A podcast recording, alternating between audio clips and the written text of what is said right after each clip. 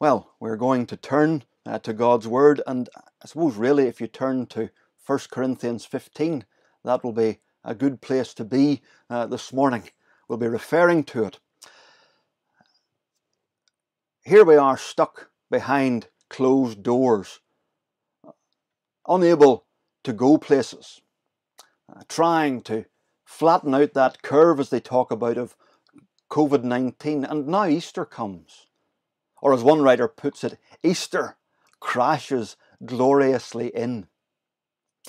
We're not the first to start off Easter in lockdown. That's what happened at the original Easter.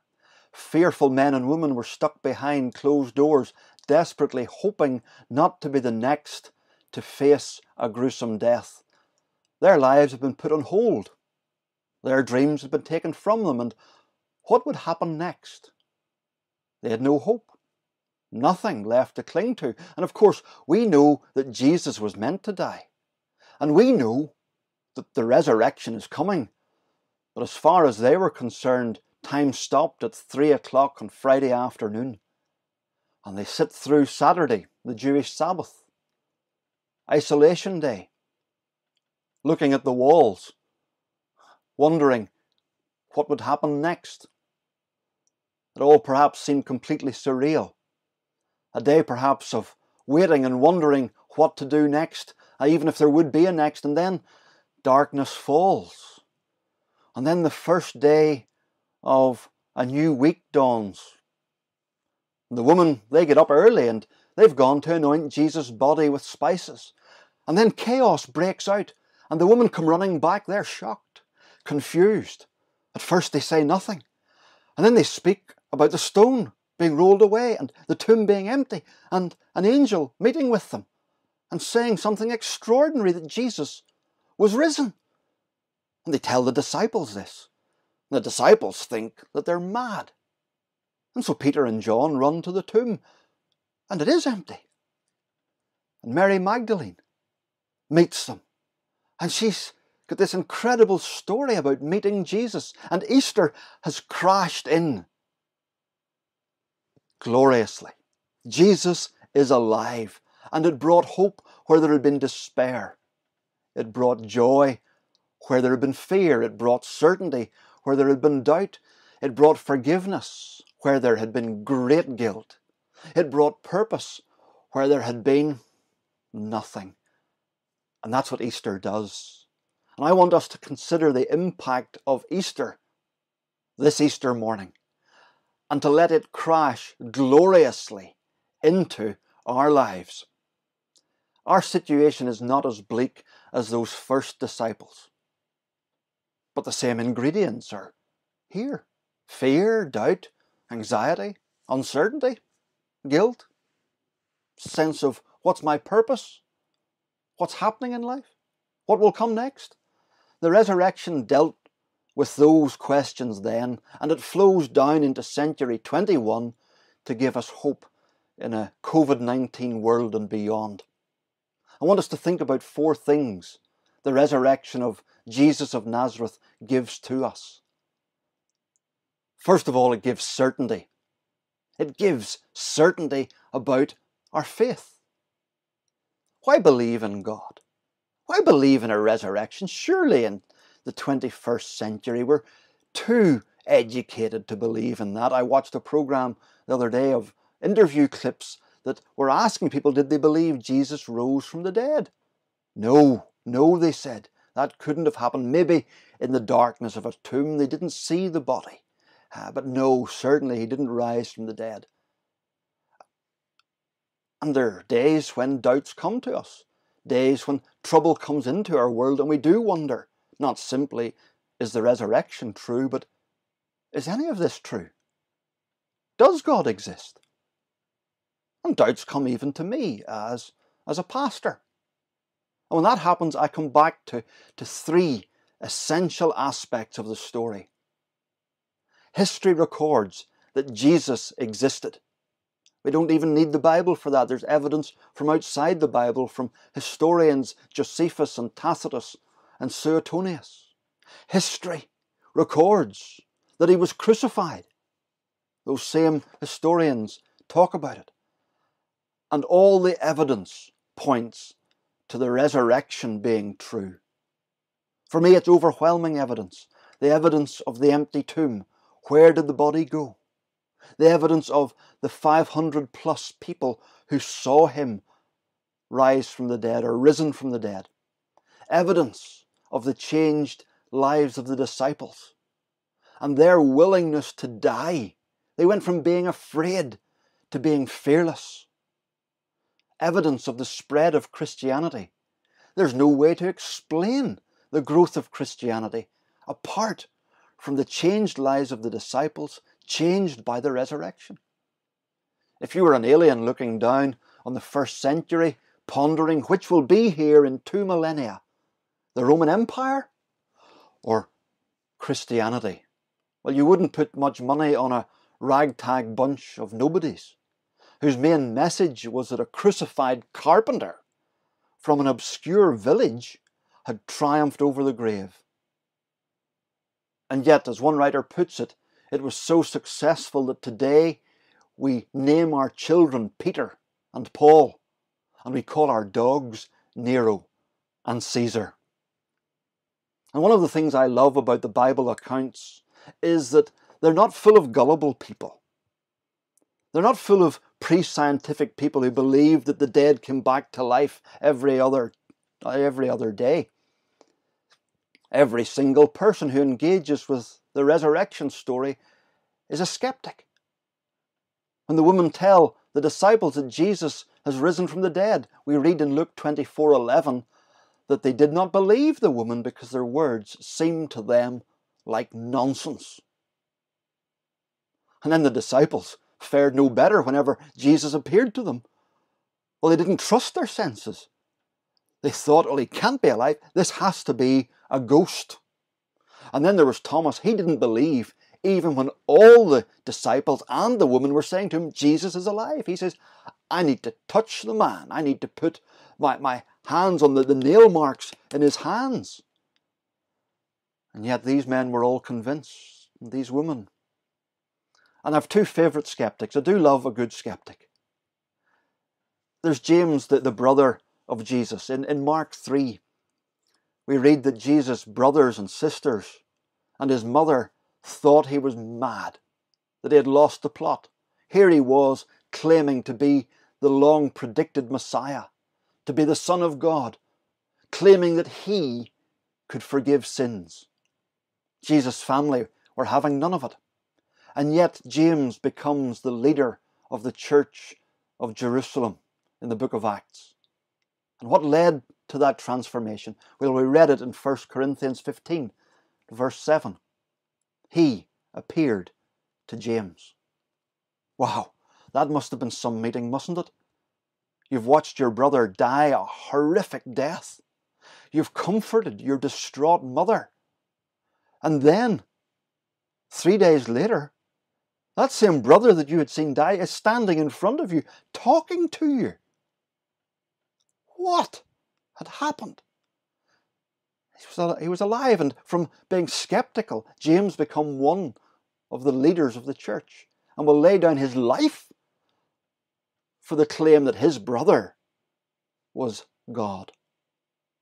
And then there's the arch skeptic Saul of Tarsus, Saul considered Jesus to be a blasphemous con man and an impostor. He made it his life's mission to hunt down and execute and imprison and torture followers of Jesus. And yet, in a moment, he went from being one of Christianity's greatest persecutors to being Christ's greatest advocate. What happened? Well, we read the next verse in 1 Corinthians 15. He appeared to me also.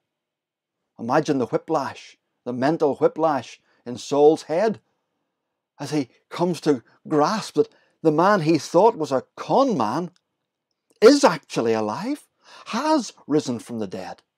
And he went on to proclaim it all over the ancient world, from Athens right to the centre of it in Rome. You see, the resurrection's not a fairy tale ending to a tall story. It's what convinced the skeptics in Scripture And it still does that today. I have books on my shelves here by different men Lee Strobel, Josh McDowell, Frank Morison who set out to prove the falsity of the resurrection and ended up believing in it. And so the resurrection brings confidence that our faith is true. And maybe in these days of trouble, or maybe not this specific trouble, but maybe other trials in your life, or at times of other disaster, that you're caused to question the truth of this, let the resurrection give certainty amidst all of the uncertainties. Come and anchor your faith here. Let the resurrection come crashing gloriously into your doubts. Let me challenge you, if you aren't trusting in Christ, to look at the evidence for the resurrection. There's actually a, a film available for free where one of those men, Lee Strobel, uh, looks at the evidence that Christ existed, that the Bible is true, and that the resurrection happened. And it's available free at the moment. We'll put a link up afterwards on Facebook. You can't ignore a man who's raised from the dead. Let that resurrection come crashing gloriously into your life. That's the first thing. It gives us certainty about our faith. And then, secondly, it gives hope for the future. There's something morbid about our news at the minute. It's hard not to become fixated by the figures, the, the count of people who've passed away due to COVID 19. We chart its rate. Death both fascinates us and horrifies us. Is it the end? What does come next? Is there any evidence of life after death? I remember watching a program um, where they were interviewing uh, doctors and medics, uh, and they were talking about the evidence from science that consciousness seems to continue after the electrical activity of the brain has stopped. And these scientists were saying, look, there are hints and clues that there's more to human personhood than electromagnetic waves. But we've got much more than hints and clues. We've got the resurrection. One man came back from death, significantly never to die again, and that changes everything. It changed the disciples' view of the future and for their view of life and death. They went from men being afraid of the authorities to men not afraid of death. They had seen the grave conquered and they had seen death defied. And the resurrection brings hope. Hope about the future in at least two ways. Let me mention them very briefly. It guarantees glorious new life. It guarantees glorious new life. There's a great verse in Romans chapter 6 and verse 5. For if we have been united with him like this in his death, we will certainly also be united with him in his resurrection. Jesus' resurrection means glorious new life for us. If you are joined to what happened at the cross, you are joined to what happened at the tomb. COVID 19 robs people of life here. So does cancer. So does old age. But the resurrection crashes gloriously in to bring hope and a future. New life awaits. Jesus' resurrection guarantees it. And Paul drives it home in that chapter we read in 1 Corinthians 15, verses 22 and 23. He says Jesus' resurrection guarantees yours and mine if we're trusting in Him. But Christ has indeed been raised from the dead, the first fruits of those who have fallen asleep. For as in Adam all die, so in Christ all will be made alive. Christ the first fruits. Then, when he comes, those who belong to him. He likens it to looking at a tree, and there, as you're watching this tree growing, there it's an apple tree, or a, a pear tree or a plum tree, and there's the first fruit of this year's harvest. And you're excited and you go and taste it, and oh, it's, it's succulent and it's sweet. And it gives you great confidence about the rest of the, the fruit that you see growing, that they will be like it, succulent and sweet. For they have enjoyed the same conditions and they're growing on the same tree. It's an indicator of what's to come. And Christ's resurrection is an indicator of what is to come for his people. In verses 42 to 48, he speaks of our resurrection bodies, sown in dishonor, raised in glory, sown in weakness, raised in power. Here is confidence. He says, For the perishable must clothe itself with the imperishable. And we do hear this next line? And the mortal put on immortality. That's what happened to Jesus. And so it happens to Jesus' people. We are guaranteed victory over death. Verse 54 to 57. Unless Christ returns first, you and I will die. But for those trusting in Christ, death has lost its sting. There's a victory. Where, O death, is your victory? God has given us the victory through Jesus Christ our Lord. Fantastic. Here's this wonderful new life. Mankind fears dying. It fears the end of everything. It fears the prospect of the unknown. And yet the resurrection of Jesus Christ guarantees a new future for us. In a COVID 19 world, here's something that it can't take away glorious new life. And then let me mention very briefly it also guarantees a glorious new creation. A glorious new creation. Jesus was resurrected to never die. And his resurrection speaks of a world with no death and no sickness and no suffering and no pain, of everything being made new, no viruses, no cancer, no Lyme disease, no fibromyalgia, no epilepsy, no arthritis, no chronic pain, no fatigue, no blindness, no earthquakes, no tsunamis, no more catastrophe. In Revelation 21, Jesus or John says, I saw a new heaven and a new earth. And I heard a loud voice from the throne saying, Look, God's dwelling place is among man, and he will dwell with them. He will wipe every tear from their eyes. Behold, he who was seated on the throne said, I am making everything new. Imagine a glorious new creation. The resurrection guarantees it. Creation's partially renewing itself in these days. The air's getting cleaner, the rivers are getting purer, but that is nothing compared to what will be. Let the resurrection crash into your lockdown and give you hope for a glorious and spectacular future. The resurrection gives hope for the future. Thirdly, the resurrection gives assurance about forgiveness. Gives assurance about forgiveness. How do we know that we will be accepted into this glorious new world to enjoy a glorious new life? You and I were born flawed. We were born rebels. We are deficient in obedience. We fall short of God's standard.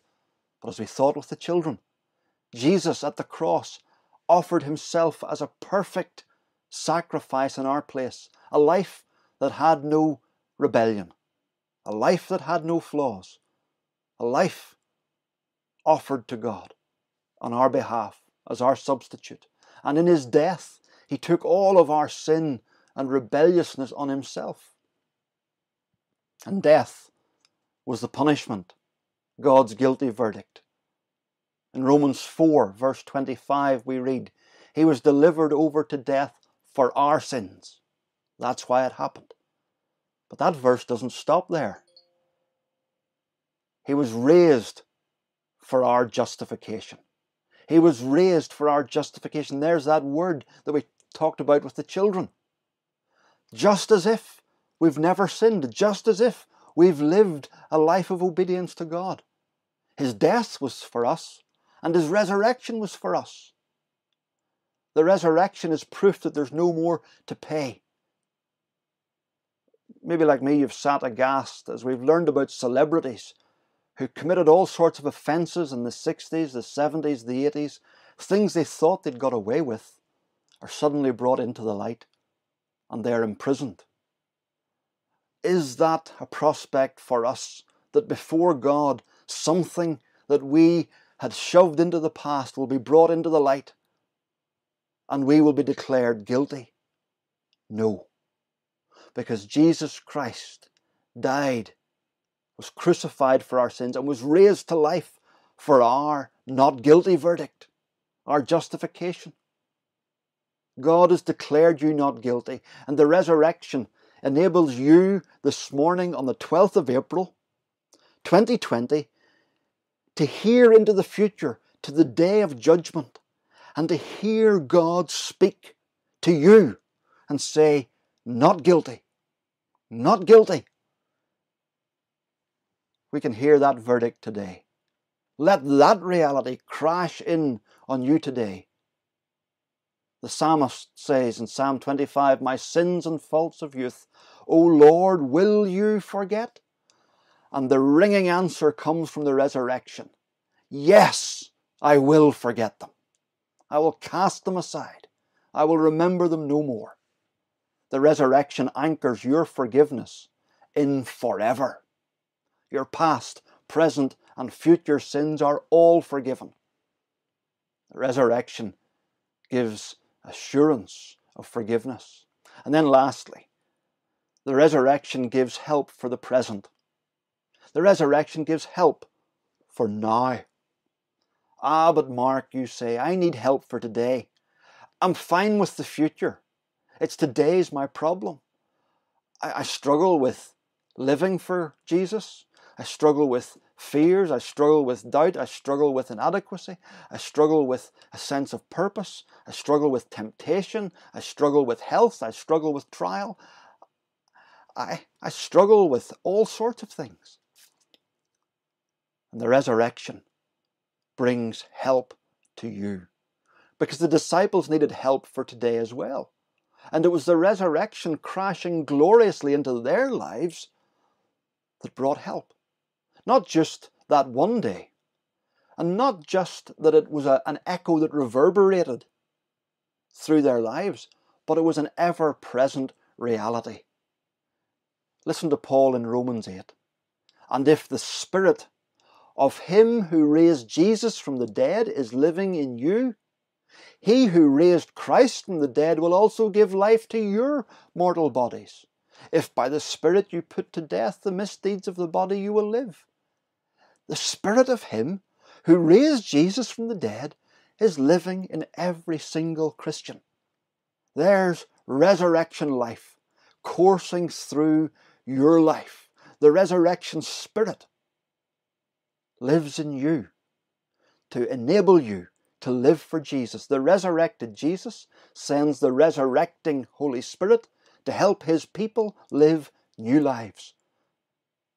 So, although we find it hard, although we find it difficult, in a sense, there's no such thing as can't, because the Spirit is there to help us, to enable us, and too often we look to our own strength and we need to look to God and say, Help me to rely on you. Help me to trust in you. We have got resurrection enabling. So, whatever stage of life you're at, you can do tomorrow. Because if you're a Christian, you have resurrection life living in you. 2,000 years ago, the resurrection changed a lockdown it crashed gloriously into the lives of the disciples. It said to them, You're not wasting your time. Jesus lives. It said to them, There is a glorious future ahead. Jesus restores. It told them, There is forgiveness that lasts forever. Jesus forgives. And it told them that they weren't on their own as they struggled to live for Him. Jesus helps. And it says the same to you and to me today. Do you need to let the resurrection crash gloriously into your life to refresh your memory of its power and wonder? Or do you need to let the resurrection crash gloriously into your life, perhaps for the first time, as you come to turn away from living life your way and to put Jesus first and to ask Him to be your substitute, to die in your place and to give you this resurrection life. It's the only thing that can ultimately bring hope to a broken and dying world. Amen. Let's come to God in prayer. Father in heaven, how we thank you for the resurrection of Jesus Christ. What a stunningly majestic truth. We're so used to it being part of the story that we forget what a, a crashing, monumental, spectacular, astonishing event it was. And Father, we pray that we would grasp it, grasp it to free us from doubts, grasp it to free us from a sense of guilt, to grasp it to free us from a sense of powerlessness, to grasp it to free us from a sense of despair. Help us to live as people marked by the resurrection of our Saviour, the Lord Jesus Christ. And dear Father, I pray for any watching this morning who don't yet know Jesus as their Saviour, that they would investigate, that they would look at Christ, that they would look at themselves, and they would see that they need a Saviour, and that they would look at Christ and see that He is the only one who would go to the cross for them, and the only one who would die for them, and the only one who has been raised to life for them, and that they would entrust themselves to Him. We ask it in Jesus' name. Amen.